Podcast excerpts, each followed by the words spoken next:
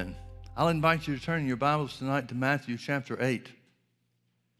Matthew chapter 8 is a, a wonderful chapter that's full of the healing work of God. It starts off in the first few verses talking about a leper that comes to Jesus, and he says, I believe you can heal me if you will. In other words, he had faith in God's ability to heal him from this incurable disease called leprosy. But he didn't know, he wasn't sure if Jesus, operating on uh, God's behalf, willed for him to be healed. And Jesus reached forth his hand immediately and touched him and said, I will, be thou clean. Now, if Jesus is not a respecter of persons, if Jesus, Jesus as God's representative here on the earth is not a respecter of persons, even as the Bible says that he's not, then what God would have wanted for the leper has to be the same thing that he wants for you and me. Then it tells us the story about the centurion that comes to Jesus. And he tells him about somebody in his household is, that is uh, ill. And Jesus says, I'll come to go to your house and lay hands on this afflicted one. And the centurion demonstrates his great faith by saying, There's no need to come to my house. I understand how authority works. Just say the word and he'll be healed long distance. And Jesus does so and his servant was healed from that self same hour, the Bible says. And Jesus commends him for great faith. He said, I've not found so great faith, no, not in Israel. Then it tells us about Peter's mother in law who has a fever and is ill. And Jesus enters into her house, uh, probably Peter's house, really, there in the city of Capernaum, lays hands on her, and the fever departs from her. I want to start reading with verse 16. When the evening was come, they brought unto him many that were possessed with devils, and he cast out the spirits with his word, and he healed all that were sick, that it might be fulfilled which was spoken by Isaiah the prophet, saying, Himself took our infirmities and bare our sicknesses. Now, folks, there's, there's two things that we need to keep in mind here. One is God always speaks in the past tense. For us, who are recipients of all the work that Jesus did on the cross as our substitute and as a sacrifice in our place, we understand that the work of Jesus is finished. He's seated at the right hand of the Father. The fact that he's sitting down at God's right hand indicates everything's been done. He's not scrambling, trying to finish the work. He's not upset or anxious about the things that need to be done, he's seated at the right hand of the Father because everything that can be done, everything that should be done, has been done. So therefore the Bible says, Peter referring back to the finished work of Jesus, 1 Peter 2:23 tells us about Jesus on the cross and the sacrifice that he made for us. Verse 24 says, And with his stripes we were healed in the Old Testament, it looks forward to the things that Jesus would do for us. And one was one thing the Bible identifies very clearly is that he provides healing for our flesh. But Peter, writing from the church age or during the church age, is looking back to the finished work of Jesus, and he says it's already been done. We are already healed. And I know people get caught up with the, the, the contrariness of the idea that we would say something or claim our healing when there might be the physical presence of sickness and disease in our bodies. But that's just understanding how faith works. But the point I'm trying to make here is that God expected Jesus to be faithful throughout his life. And so, as soon as Jesus came to the earth, as far as God's concerned, since the whole reason he came to the earth was to die on the cross as our sacrifice and as our substitute, then everything that Jesus did from the time that he was born here on the earth till the time he went to the cross was in fulfilling the work that the Old Testament prophets had spoken about him. Now, I want you to, we're going to come back here in just a minute, but I want you to turn with me to Matthew chapter 12. Matthew chapter 12 tells us about where Jesus identifies the hypocrisy of the uh, Pharisees. And so it tells us in the preceding verses from where we want to start reading that the Jews took counsel about how to kill him. They recognized that they were not going to be able to co opt him into their group so that they could control him. So early on in his ministry, they identified that they're going to need to kill him, bring him to death because of the, the because of the fact that he's exposing what they're doing as not being required by God or pleasing to God. But I want to start reading here in verse uh, Matthew chapter 12, verse 15. It says, But when Jesus knew it, this is talking about the plans of the Pharisees to kill him.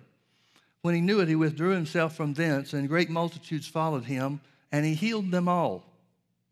And he charged that they should not make him known, that it might be fulfilled which was spoken by Isaiah the prophet, saying, Behold, my servant whom I have chosen, my beloved, in whom my soul is well pleased. I will put my spirit upon him, and he shall show judgment to the Gentiles.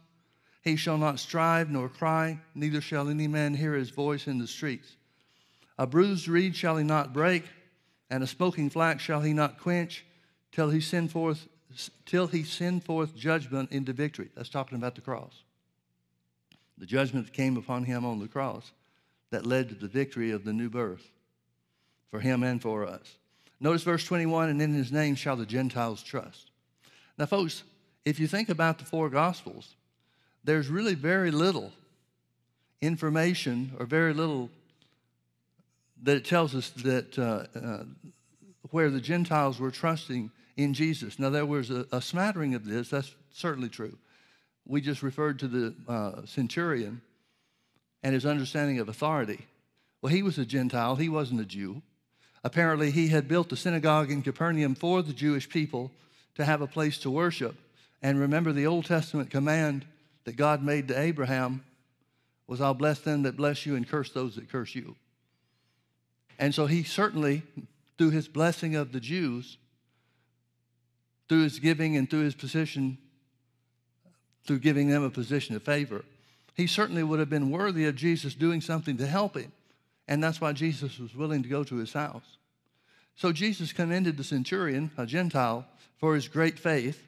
And then another time we have record where Jesus withdrew himself from the multitudes and went to a certain place and found a woman that was a Gentile as well, the Syrophoenician woman, who would not give up.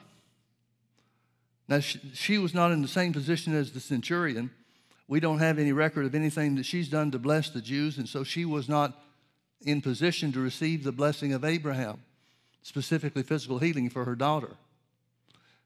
But through her faith and her unwillingness to let go of what she knew God would provide for her, Jesus commended her great faith, and her daughter was made whole as well. So there are a couple of uh, uh, instances where the Gentiles trusted in Jesus, trusted in the name of Jesus. But by and large, Jesus had very, very little to do with the Gentiles throughout his three years on earth, eh, throughout the three years of his earthly ministry. But this is saying, we just read in Matthew chapter 12, talking about how the judgment of the Gentiles shall turn toward their victory, and in his name shall the Gentiles trust. Well, when did that happen? It certainly didn't happen in the ministry of Jesus when he was here on the earth. When did that happen? Well, it was something that took place after the Holy Ghost was poured out and salvation was made available to mankind. But the Bible talks about it as if it was already fulfilled.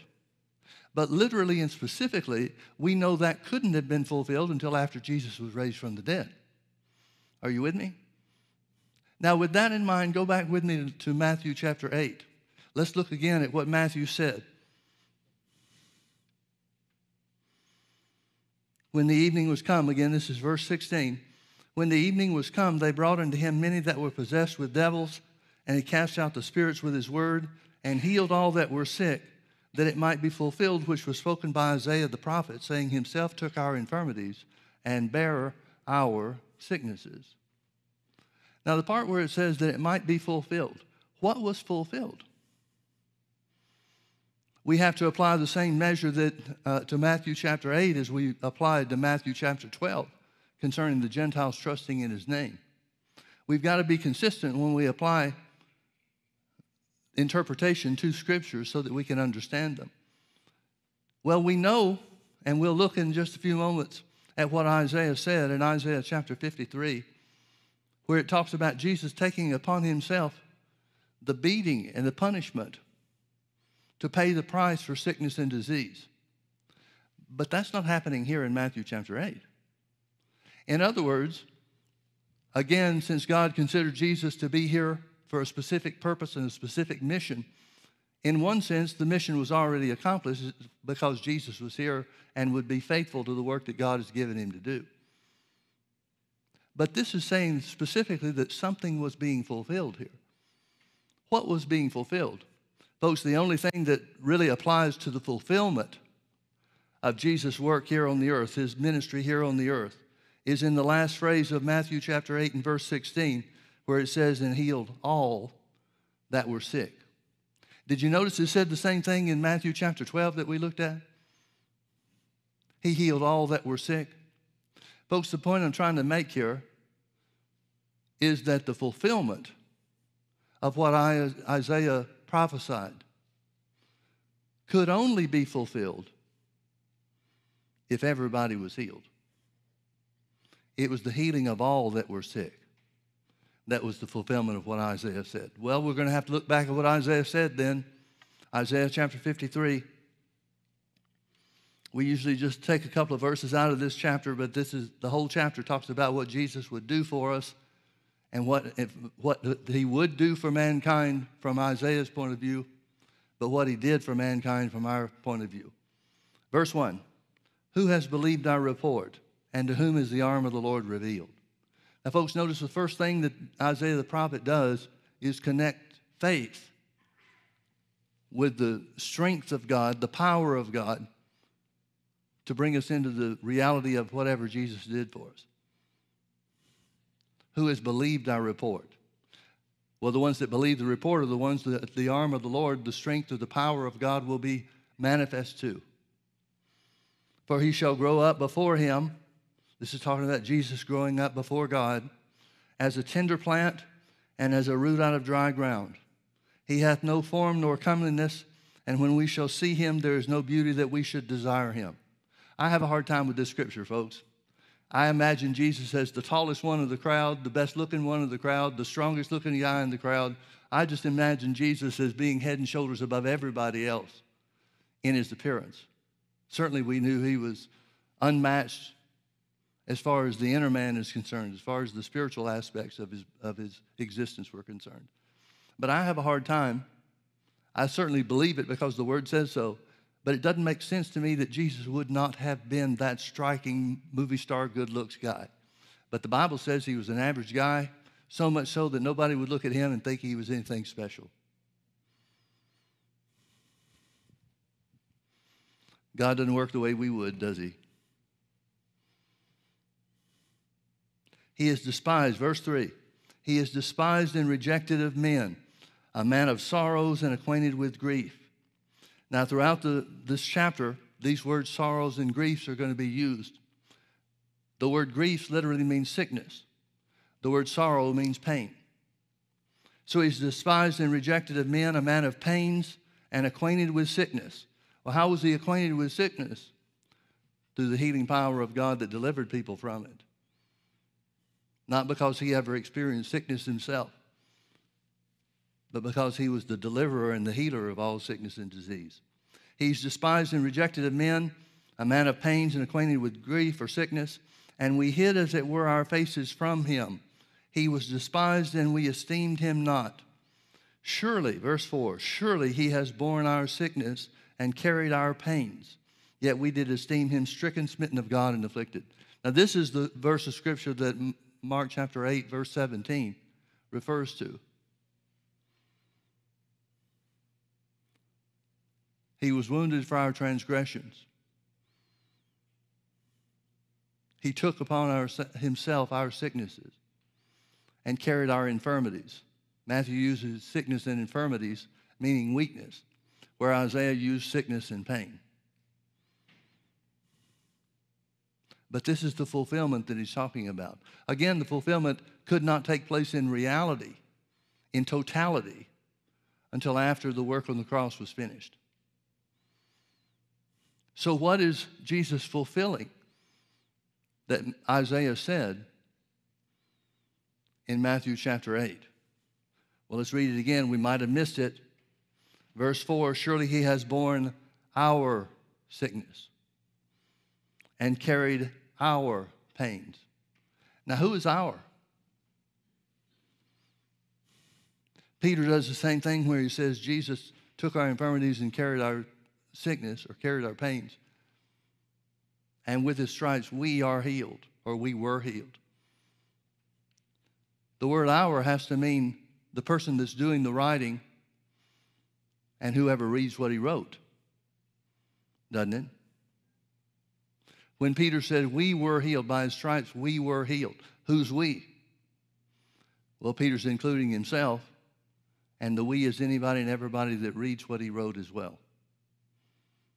So the fulfillment of Isaiah's prophecy was the healing of all that were sick. Not one person left out. Surely he has borne our sickness and carried our pains. The only time the word surely is used in this chapter, the messianic chapter, is concerning sickness and disease and the price that Jesus paid to take it away. Surely he has borne our sickness and carried our pains. Yet we did esteem him stricken, smitten of God, and afflicted. But he was wounded for our transgressions. That's our. He was bruised for our iniquities. Now, the difference between, cha- the difference between transgressions and iniquities has to do with the price that he paid for the original sin that opened the door to sin and death into the world, as opposed to personal sin. See, if Jesus just paid the price for Adam's sin, and didn't pay the price for your personal sins or mine, then we'd still be separated from God because we would fall just as surely as Adam and Eve did in the Garden of Eden. But since he, felt, since he paid the price for the sin that caused the fall of man, and again opened the door to spiritual death and destruction into the earth, and he paid the price for your personal sins and mine, then salvation becomes a complete work. It becomes a complete work that's not dependent on your actions or mine, but solely on the work of the one who made the sacrifice for us, the one who died in our place.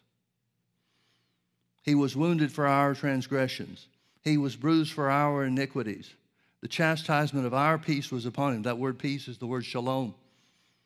It means a variety of things, but one thing is translated in in several places in the Old Testament is the word poverty. I'm sorry, it's the word prosperity the redemption from poverty. Paul tells us the same thing when he writes to the Corinthians. And he says, Jesus was made poor for our sakes, that we through his poverty might be rich. Well, we certainly know that prosperity was a part of the, the Abrahamic covenant. It was certainly a part of what God had blessed Abraham with. One of the first things it tells us after the Lord appeared to Abraham in Genesis chapter 12 the result of that, the Bible tells us, was that Abraham was or became very rich in silver and cattle and gold. So God's covenant partner, by what Abraham and his servant says later on in the book of Genesis, which came at the hand and the direction of God himself.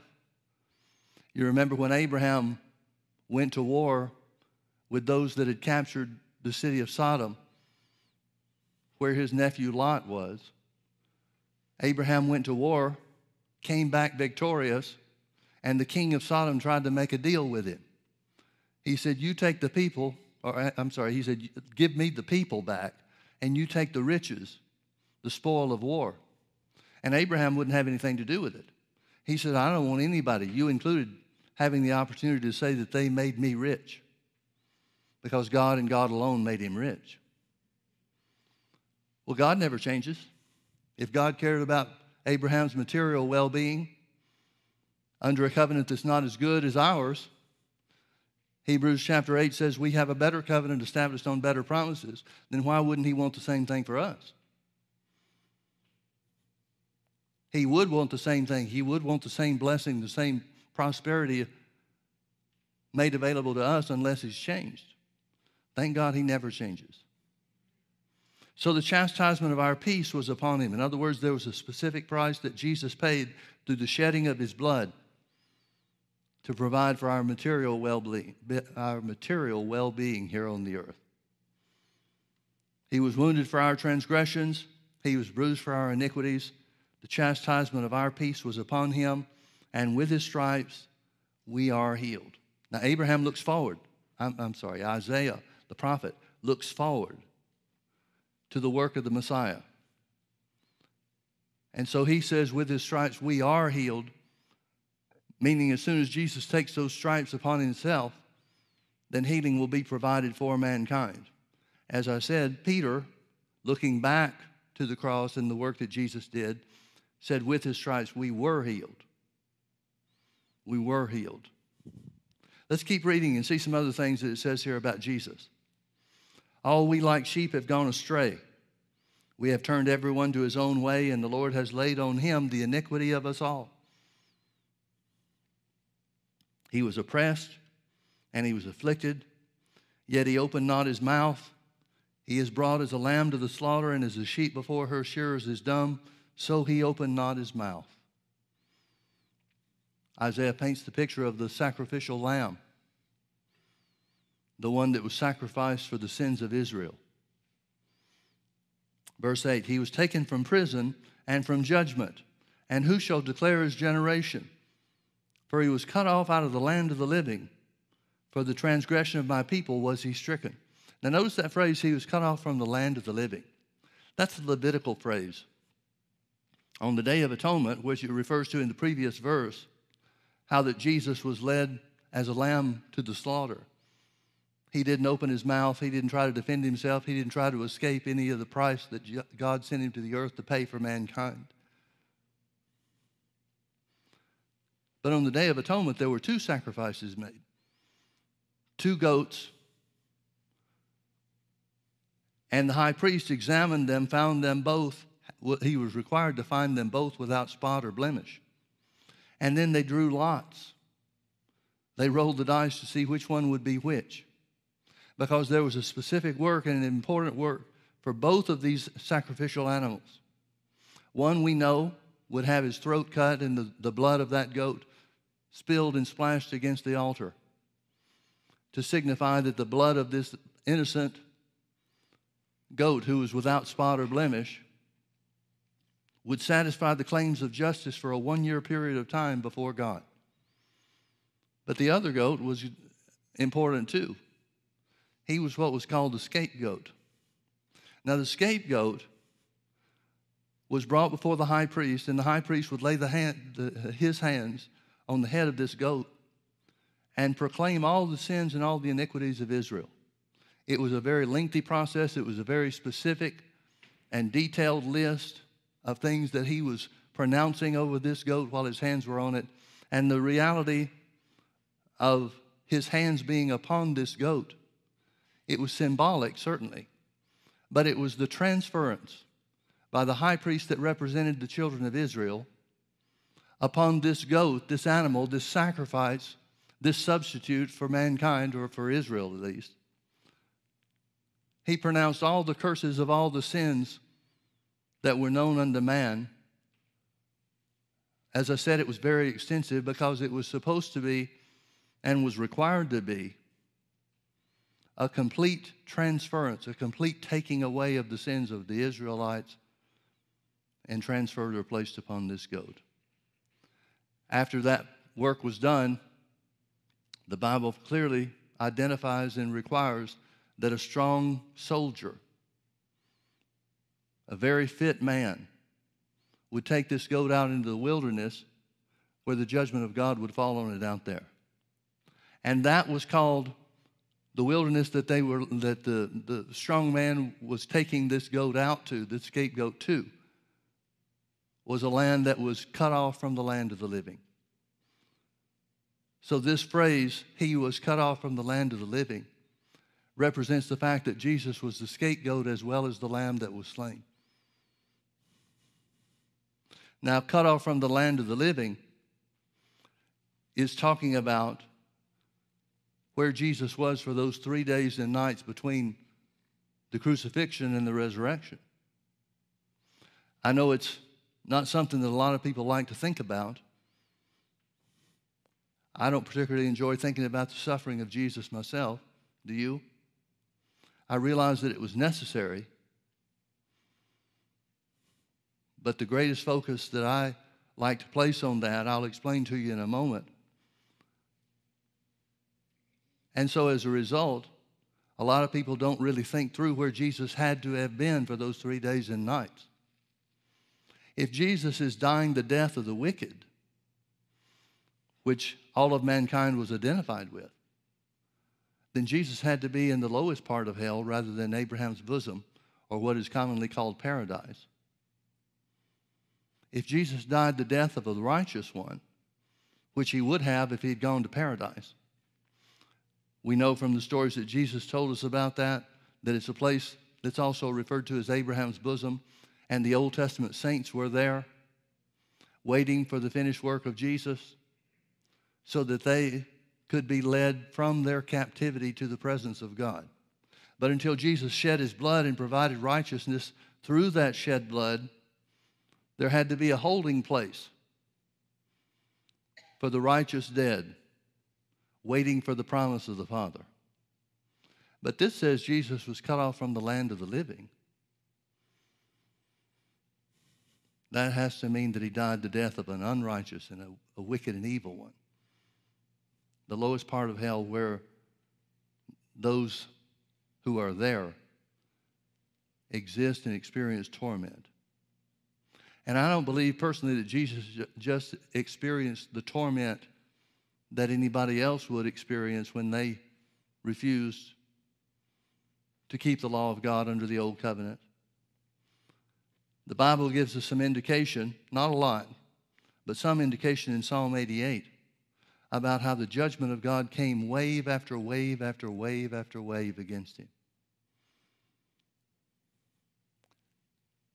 The psalmist prophesied that Jesus was being crushed under the judgment of God, the righteous judgment of God. See, folks, if Jesus went to paradise and not to hell, then somebody still has to die for your sins. Somebody has to die the death of the evil and the wicked. Thank God because He's our sacrifice and He's our substitute. He did that for us. Amen. Well, let's read a little bit further. He was cut off from the land of the living, for the transgression of thy people was he stricken. And he made his grave with the wicked and with the rich in his death, because he had done no violence, neither was any deceit in his mouth. You see that word death in verse 9? I want you to do something for me. I want you to look up in any concordance or any safe reference guide and find out that this word death is, the, is in the plural, not the singular. It's a poor translation here because the Bible talks about Jesus dying and identifying with mankind in his death. Jesus died spiritually as well as physically. If he didn't die spiritually, if he was not made sin, then your sins and mine haven't been taken care of. Thank God they were dealt with. So he died and identified with the wicked in his grave and the rich in his death because he had done no violence, neither was any deceit in his mouth. Verse 10 Yet it pleased the Lord to bruise him. Now, this is a phrase I want you to see too. He has put him to grief. This word grief is not the same word that's used earlier in the chapter that's translated uh, sickness, but it comes from the same root word that it's used before. So here, when it says God has made him grief, it's not saying that God made him sickness is. It's saying that Jesus, just as he became sin for our sake, that we, by his righteous work, could be made righteousness the righteousness of God in Christ. In the same way that God made him to be sin, God made him to be sickness. Now, that doesn't mean he had leprosy. That doesn't mean on the cross there were these multiplicity of diseases that started coming on his body.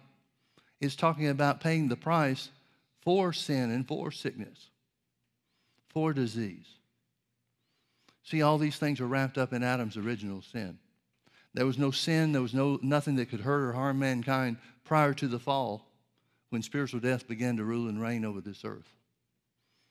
So here where it says God put him to grief, it says just as real, just as specifically as it does that God made Jesus sin for our sake, who knew no sin, that we might be made the righteousness of God in him. In the same way, God made him to be sickness for us, that we, by his stripes, were healed.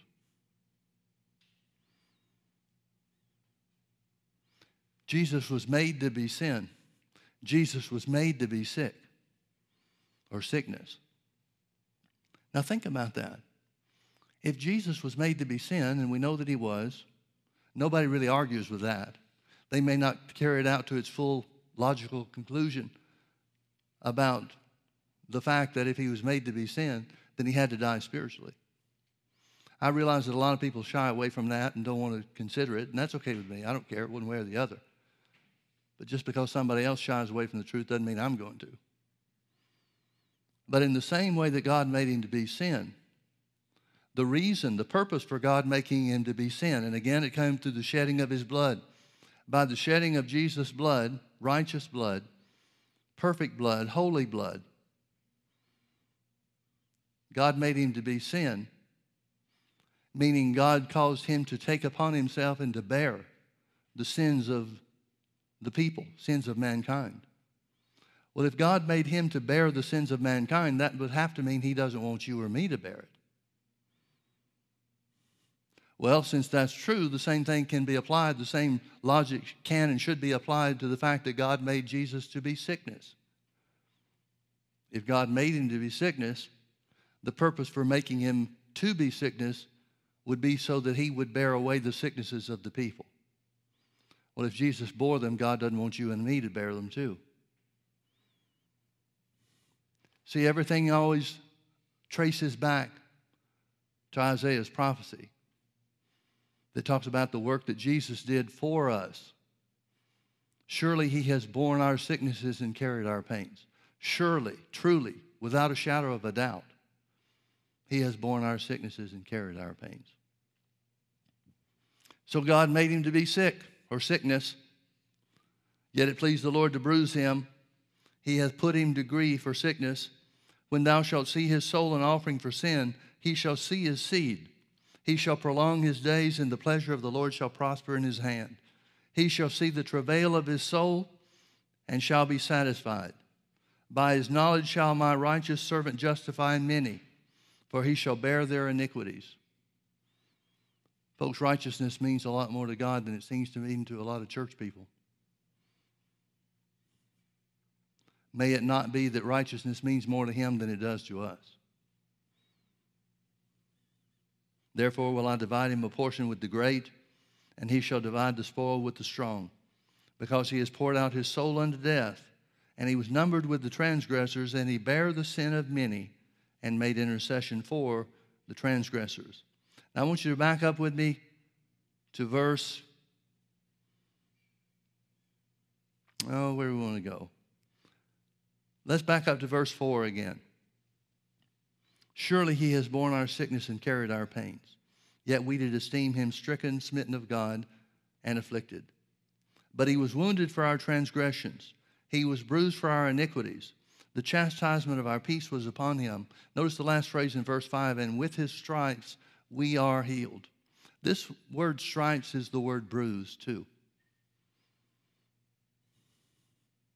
Now, Dr. T.J. McCrossan was a Hebrew scholar in the 1800s, I think it was.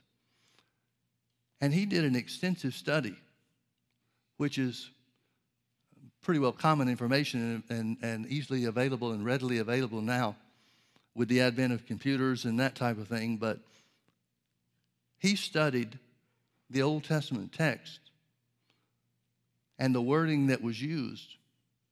And he was greatly intrigued by the fact that it says, with his stripes, but should have been translated, by his bruise, we are healed.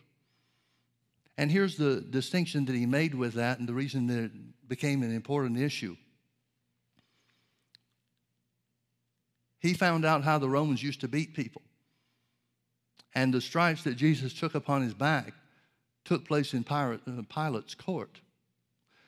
When Jesus was taken first to Pilate, the Jews were trying to convince Pilate of his wrongdoing, and Pilate really wasn't buying into their story. He knew that they were doing this for politics, not because there was some great wrong or, uh, that had been committed or great sin that had been committed by Jesus. And he tells us from the study of Roman history that the Romans would use these short whips. And in these whips, they would be leather straps, but they would embed glass and rock and bone chips and anything and everything they could think to put on these, uh, I think they call them flagellums. I think that's what the whips are called. But they would make these things in such a way that it would inflict the greatest degree of pain upon the person being punished. And he gave historical evidence and instances of people that were beaten so severely that they died from the beating. That was not the work that Pilate intended for his soldiers to inflict upon Jesus. Although this word bruise, or the word stripes, which should really be the word bruise, literally means to beat again and again and again. But he goes into some gory detail about the effect that this whipping or this beating would take upon the, the person whose back was being opened to punishment.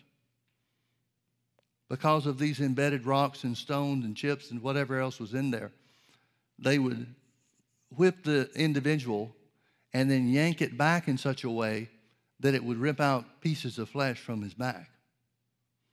Now, here's the reason why that's important. The reason that the word bruise is used rather than the word stripes, as the King James translates it, is because he identified, and this was, this was some scientific formula that he used. He said the back of Jesus had to have been in appearance like it was one mark. And he further identified that that would mean that there could not be any strip of flesh left on his back that was greater than 164th of an inch. Now, the reason that couldn't have been the case is because if you could see one piece of flesh that was bigger than 164th of an inch, then it wouldn't look like one solid bruise or one solid mark. Now, folks, the, the Roman soldiers are taking out on Jesus every frustration, every bit of hatred and emotion that they had against the Jews.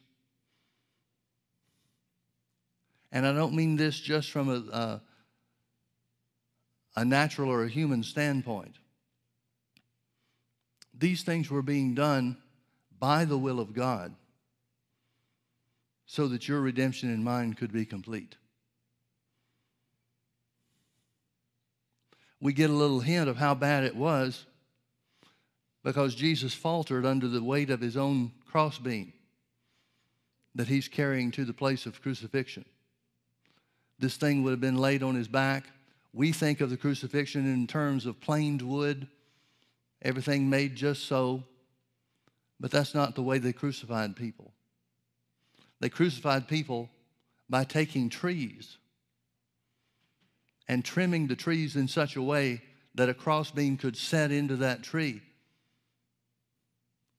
so that the victim, the evildoer, could hang from that. So, this rough hewn wood that was placed on Jesus' back, can you imagine the pain that he suffered every step along the way? Can you imagine the pain that was inflicted when he stumbled and fell, as the scripture tells us that he did?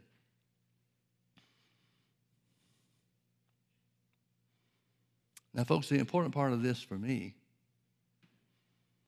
is the reality that Jesus taking upon himself these stripes Jesus being beaten so severely that his back seems like one solid mass of blood and whatever is exposed by the beating of the skin, the laying open of the skin. Again, Dr. McCrossan talks about in many places, in many instances, these Roman soldiers that would inflict these beatings, and it became sport, blood sport for them. But in it, doling out this punishment, there were times where they would aim for exposed flesh so they could gouge out eyes in some instances. The cheeks and the cheekbones were broken and, and, uh, and sm- smashed frequently. By and large, they're just trying to make it as awful and horrible as you could imagine it to be. And this is what Jesus endured. Now, certainly you understand that the reason or the significance behind Jesus taking this bruise upon his back was that the end result was blood would be shed. See, I think sometimes people that resist the idea that healing is available for everybody in the plan of redemption don't realize that the stripes that came upon Jesus' back in Pilate's court was just as much about the spilling of his blood as his death on the cross. Jesus could have avoided every bit of this at any point in time. We know he wanted to, avoid it, that is. We know in the Garden of Gethsemane he prayed to his father and says, if, this, if it's possible, let this cup pass from me. Well, it was possible. All he had to do is say, I've gone far enough. All he had to do is turn his back on the rest of the work. First time that flagellum hit across his back, he could have stopped right there and said, Okay, I'm done. Even on the cross, he told one of the thieves, remember the thieves were to his right and his left. He told one of the thieves that he could call 12 legions of angels to come get him down from the cross. That was much later after he took these stripes on his back.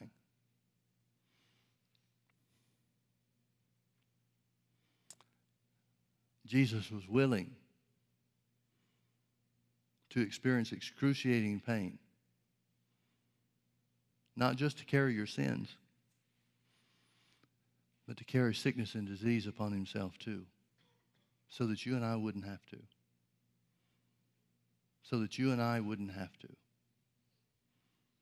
Now, folks, in conclusion, I want you to turn with me to James chapter 5. James chapter 5, I'm going to start reading in verse 14. James is writing to the church, really, the church is, that had been scattered because of the persecution that came upon the church. This is probably the persecution that arose because of Stephen's death and stoning. There were several different waves of persecution that took place in the early days of the church, meaning the first generation of the church. But in writing to people that have had to leave their homes, people that have had to leave the city of Jerusalem, Jerusalem and take up residence somewhere else where they could be safer than right under the nose of the, the Jews, the Pharisees and the Sadducees. James writes to the church and he says, Is any sick among you? Let them call for the elders of the church and let them pray over him, anointing him with oil in the name of the Lord. Notice that verse 14 again. Is any sick among you? Notice James does not allow for the possibility that there might be people that are hearing this letter being read or reading it themselves who are sick because it's God's plan and purpose. He gives the answer for every person in the body of Christ that might be sick.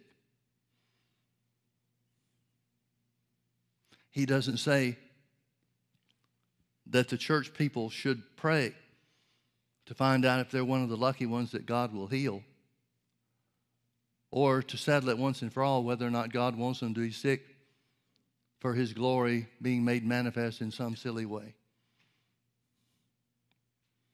The same answer is the, the answer is the same for all that are sick. Let them call for the elders of the church and let them pray over him, anointing him with oil in the name of the Lord. This word pray literally means to vow or declare. It's not talking about making a request.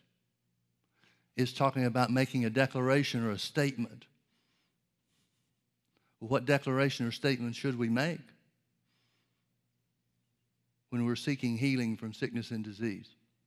Well, again, as we said, 1 Peter 2.24, Peter talked about Jesus dying on the cross and that by his stripes we were healed.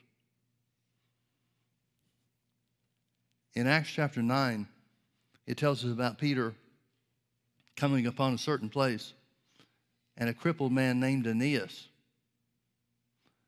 And Jesus and Peter says to him, Jesus Christ maketh you whole.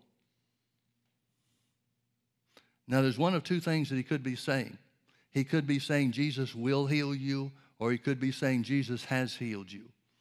Well, the phrase is almost exact as the scripture that we've referred to a couple of times already in 1 Peter 2:24. With his stripes you were healed.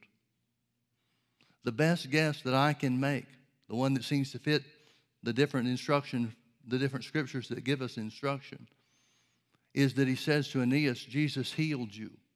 Again, talking about the finished work of Christ. Jesus Christ has healed you. And the end result is Aeneas stands up and leaps and walks to the astonishment of all those that were gathered. Peter didn't have to pray to find out if it was God's will to heal the boy or the man. The only explanation for that is he knows that sickness and disease is always from the devil. So here's the vow or the declaration that we should make. Let them pray over him or vow or declare over him. What should be that declaration? What should be that vow? We were healed by the stripes of Jesus. He took our infirmities and he bore our sicknesses, and with his stripes we were healed.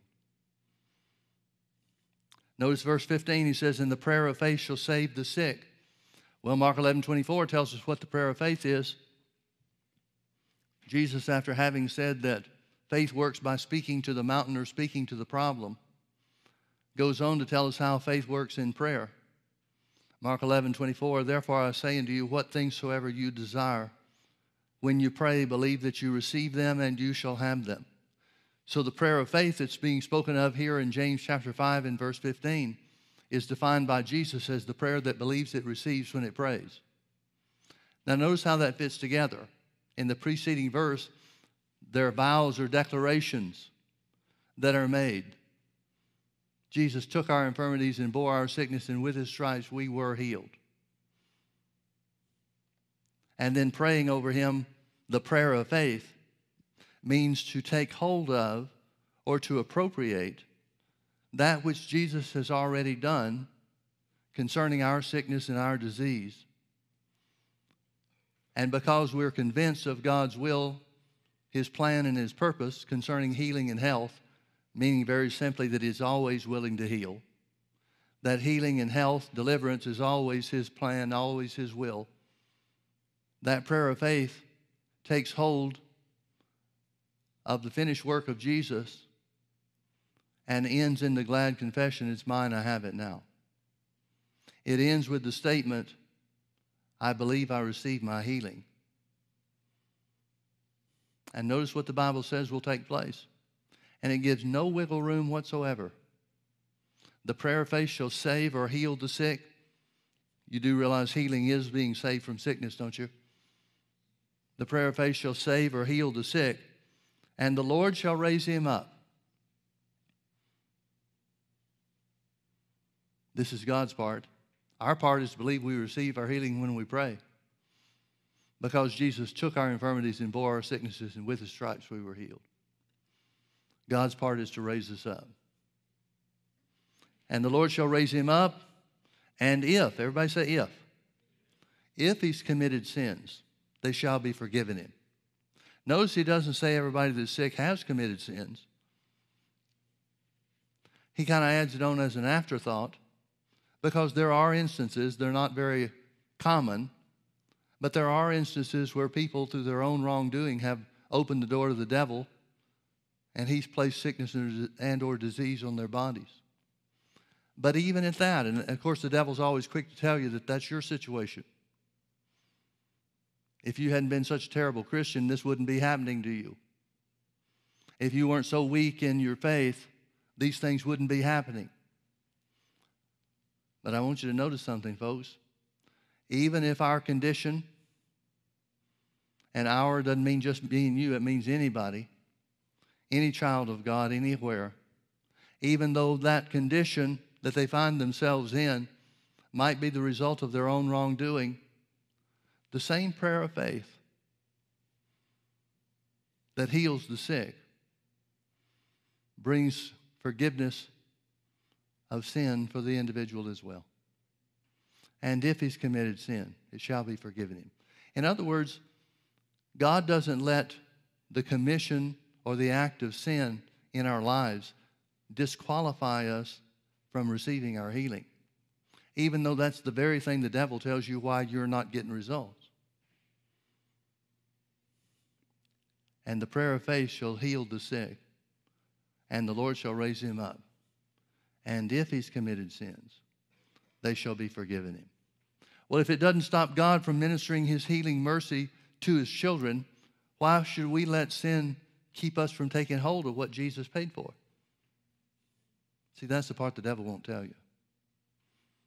Even if it is your fault, even if it is due to your wrongdoing or mine, there's forgiveness from that sin, from that wrongdoing, because God still wants us to walk in and abide in divine health. Blessed be the name of the Lord. Hallelujah. Folks, let's, let's lift our hands and just thank God for his healing mercy. Lord, we bless you. We magnify your name. We thank you, Lord Jesus, for finishing the work for taking the punishment for our iniquities and our transgressions, for suffering the punishment for poverty, for suffering the punishment for sickness and disease. We bless you, Lord Jesus. We believe your word. We believe the work is finished. We believe healing is ours. We believe that by your stripes or by the bruise that you allowed to come upon your back, the awful and terrible beating that you experienced. That beating brought us healing and health. So, Father, right now, on behalf of every person that's here and every person under the sound of my voice, we declare that healing is ours we believe that we receive our healing now according to your word and because of the wonderful work, the finished work of Jesus himself.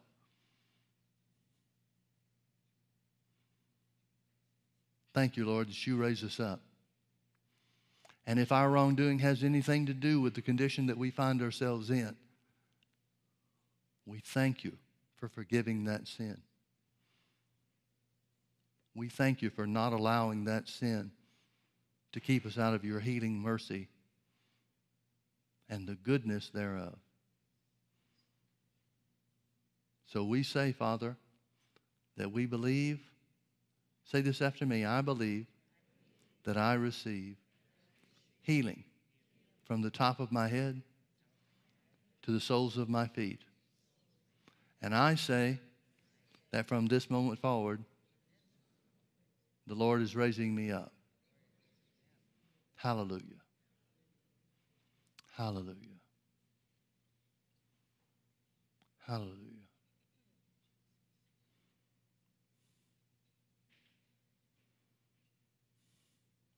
Now, folks, the only way that that could not work is if you believe your sickness or disease is greater than the power of the Word of God.